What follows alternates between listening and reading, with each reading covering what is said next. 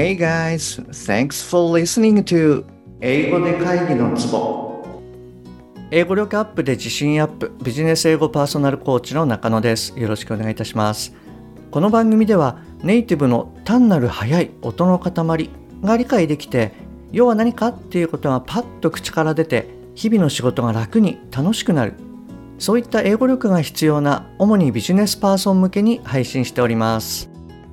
はい、えー、じゃあ今日はですねえー、Signpost for Balance in Love and Work はいこちらの方を読んでいきますね。で今日のお題はですね、えー、25番目の Keep your goals in mind はいこちらの方をお届けしたいと思います。で今日最後まで聞いていただくと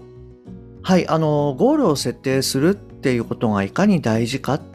ていうこと。はいそれからですねリスニングアップを実現するための具体的なステップですね。はい、こちらの方もシェアさせていただきたいというふうに思います。はい。ですので、ぜひ最後までお聞きくださいね。はい。で、本題の前に1点ご連絡させてください。えー、この番組では英語上達に向けた様々な情報をお届けしていますが、当然ながら全部はお伝えしきれていないです。ですので、そういったさらに深い情報や週1でのクイズ、はい、こういったものは LINE のお友達向けにお伝えしてます。えもしあなたが番組の内容プラスアルファの Tips を受け取ってさらに深く知りたいっていうふうに思われましたらぜひ LINE の方を覗いてみてくださいねはいじゃあ行きます25 Keep your goals in mind Once you have written your goals you need to keep them clearly in your mind View them often to see how you have advanced When you have completed a goal, cross it off your list. Think about each goal often to decide whether you still want it. Here are some actions to help you achieve your goals. Read your goals every day to think about whether you still want them.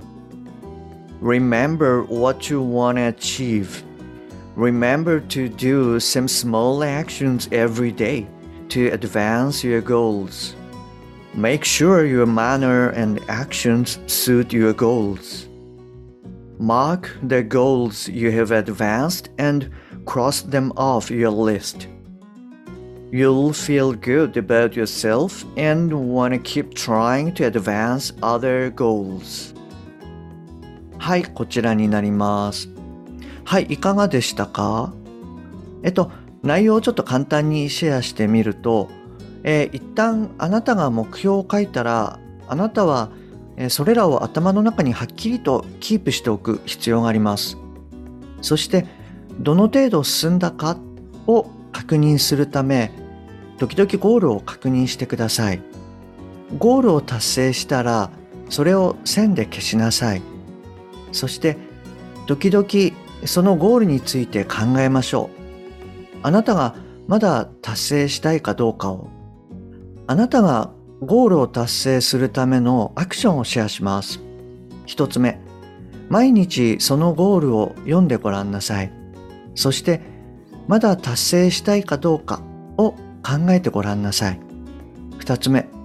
覚えておきましょう。あなたが達成したいことを。三つ目、あなたのゴールを実現するために毎日小さなアクションを起こすことを覚えておきましょう。4つ目、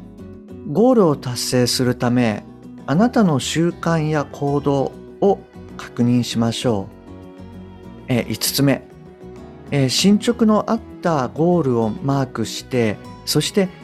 え達成したゴールを線で消しましょう。自分自身に対してとてもいい気分になりそして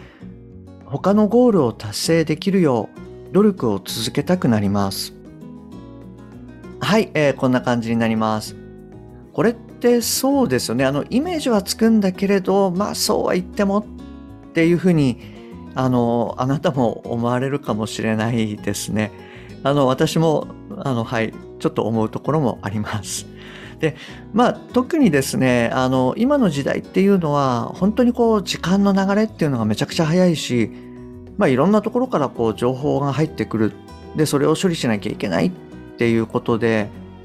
うん、なんでしょうねそんなゴールなんて言ってらんないよっていうこともあるんじゃないかなっていうふうに思うんですよね。でただですねあの何かをこう実現しようっていうふうにした時にこのゴールを見据えておくっていうのはあの非常に大事なことかなっていうふうに思います。例えば、うん、最近コロナで太っちゃったなって思った時よし3キロ減らそうとか2センチ減らそうみたいな感じでこうジムに通ったりしますよね。それとかこう先月は残業70時間もしちゃったから、まあ、今月は40時間以内に抑えようとかまあ、うん、どうですか？最近あまり70時間とかってないのかもしれないんですけれども。であのその途中結果をこう見ながらまあそのままでいいのかな？もしくは、うん、なんか変更しないといけないのかな？っていったことをこう考えながら、まあ、やることを変えていく。よりまあ効果的なこと。っていうのにこうやる内容を変えたりとかですね。効率性を考えたりみたいなことをこうやっていくっていうことになると思います。はい。で、これってですね、まさにその英語も同じなんですよね。まあどういうことかっていうと、まずは、うん、あなたがいつまでにどうなりたいのかっていうゴールを考えると。で、次にですね、えー、現在地とそのゴールのギャップですね。それをこう見極めて何をどういう形で実行したらそのゴールに到達できるのかっていうことを考えると。で、えー、毎日それに向かって行動して進捗をチェックする。で、やっぱりその大事なのが、あの、ゴールの到達までにですね、いくつかやっぱり細かい目標を設定して、それを実現したら、こう次の目標に向かって進むっていったことで、やっていくのが大事かなと思います。で、はい、これはですね、あの、実際に今私のコーチングを受けていただいているクライアントさん向けにもまあ行っていることなんですけれども、あの、いくつかですね、あの、具体的な内容っていうのをご紹介しようと思います。はい、あの、ぜひあなたもですね、あの、参考にしてみてください。はい、で、まずはあの、リスニングからいきますね。えー、まず1番目なんですけれども、やはりあのこれまでこうサポートさせていただいたクライアントさんを見ていると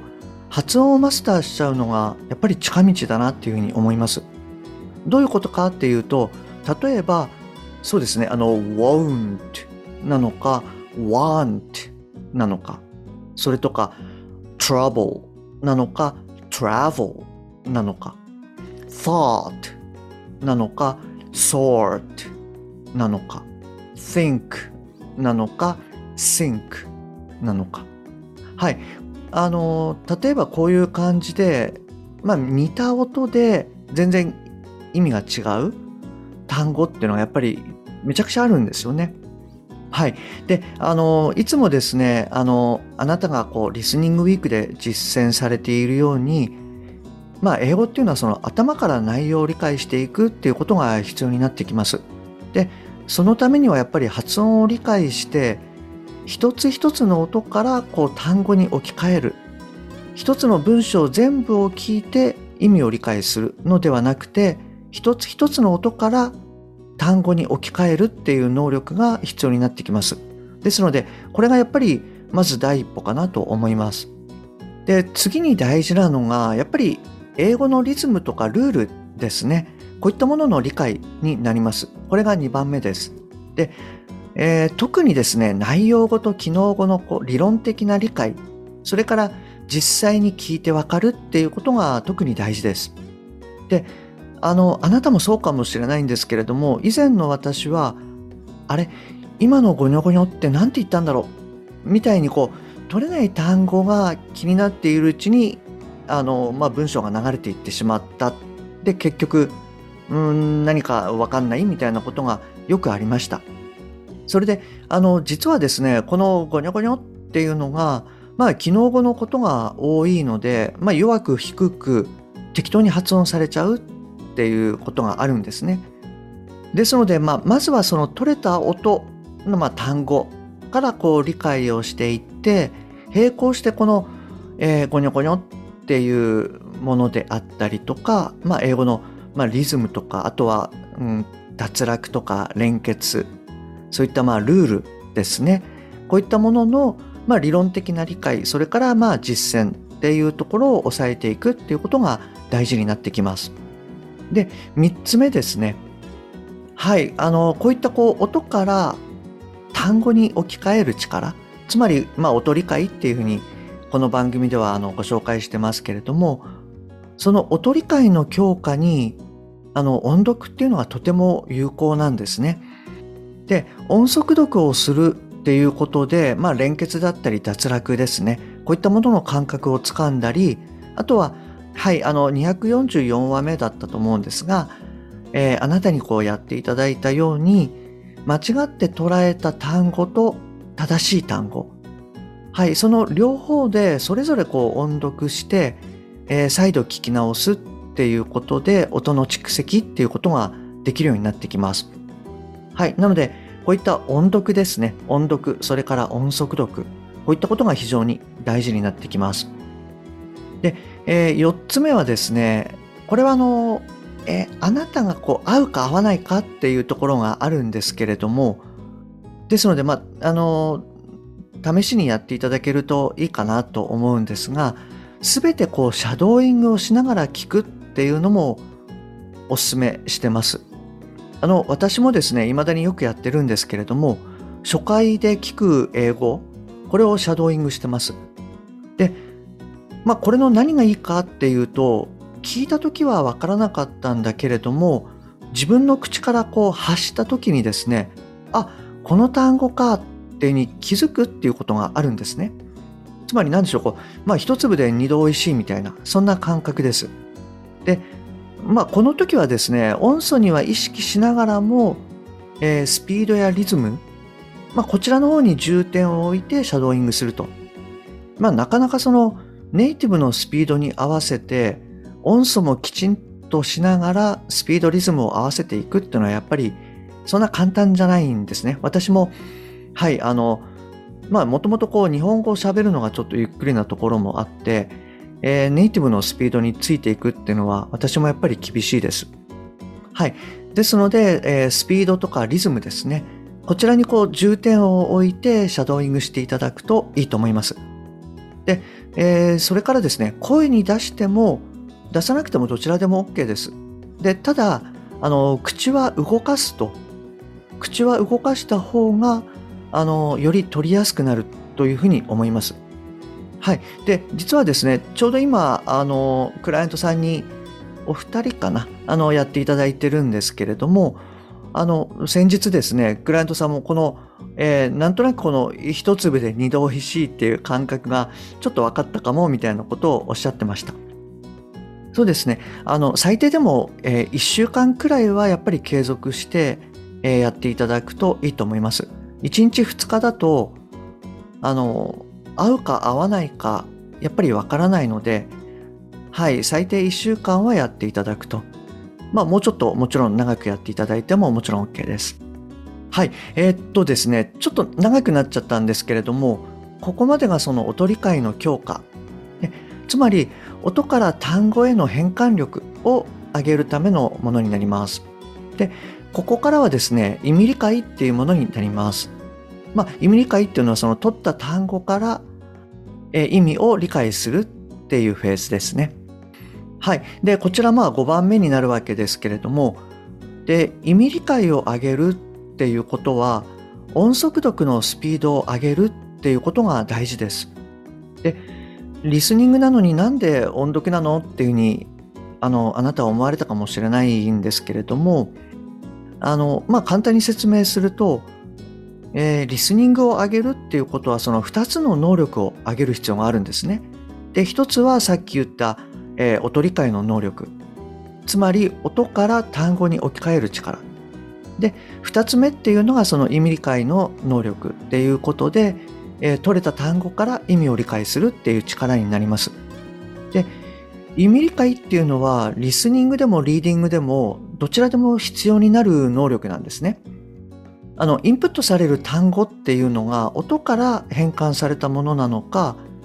えー、目で見たものなのかっていう、まあもちろん違いがあるんですけれども、そこの違いだけです。ですので、音速読をすることで、その意味理解の能力っていうのを上げていくことができます。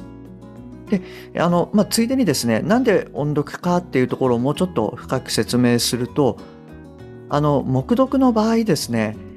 あのどうしてもこう読みながら無意識に文の頭に戻っちゃったりとかっていうことがあるんですね。ですのでそれを防ぐために音読をしていただいてます。まああなたはご自身の音が消える前にですね、まあ、つまりその頭から内容を理解していくっていうことが、えー、大事なために音読っていうのをしていただいてます。それとまあ、なんで速読かなんですけれどもこれはその意味理解の処理速度を上げるっていうことといわゆるあの英語の音のルールですね、まあ、弱化であったり脱落であったり連結。こういったものがその自然と身につきやすくなると。いうこの2つがあの理由で速読っていうことをやっていただいてます。はい、えっと、それからですね、え、6番目なんですけれども、あの初めのうちはですね意味の塊ごとに本にスラッシュを入れるっていうのも効果的です。あのえっと、あなたもですねスラッシュリーディングっていう言葉を聞かれたことがあるんじゃないかなと思います。はいそれです。で慣れてくるまではスラッシュを入れてそのスラッシュごとで意味を取りながら音速読をするということをやってみてください。はい。で、えー、っと、ちょっと多くなってきちゃったんですけれども、えー、7番目ですね。で、えー、ここまで来た時に、あとはリスニングをしている時もですね、まあ聞きながらこうスラッシュを入れるイメージで頭から理解するというようにしてみてください。えー、私がいつもあの意味理解でやっているようなこう塊ごとに理解していくっていうイメージになります。はい。でですね、えー、っと、これで最後になると思うんですが、えー、8番目です。これはですね、かなり上のステップになるんですけれども、で、かつ、ちょっと感覚的なところになるんですが、えー、よし、聞くぞっていうふうに力みすぎないことが大事です。まあ、どういうことかっていうと、その私たちがこう普通にですね、日本語でこう会話をしている時って、まあ、うん、もしくはこの英語で会議のツボを聞いていただいている時とかって、よし、聞くぞっていうふうにはならないで、何を言ってるんだろうっていうふうに内容をこう理解することに注力してるんじゃないかなと思うんですね。まあ、どういうことかっていうと、えっと、私たちがこう普通にですね日本語で会話をしている時っていうのはよし聞くぞっていうふうにはならないで何を言ってるんだろうっていうふうにその内容をですね理解するっていうことに注力していると思うんですね。つまり意味理解に脳のリソースを使っているっていうことになります。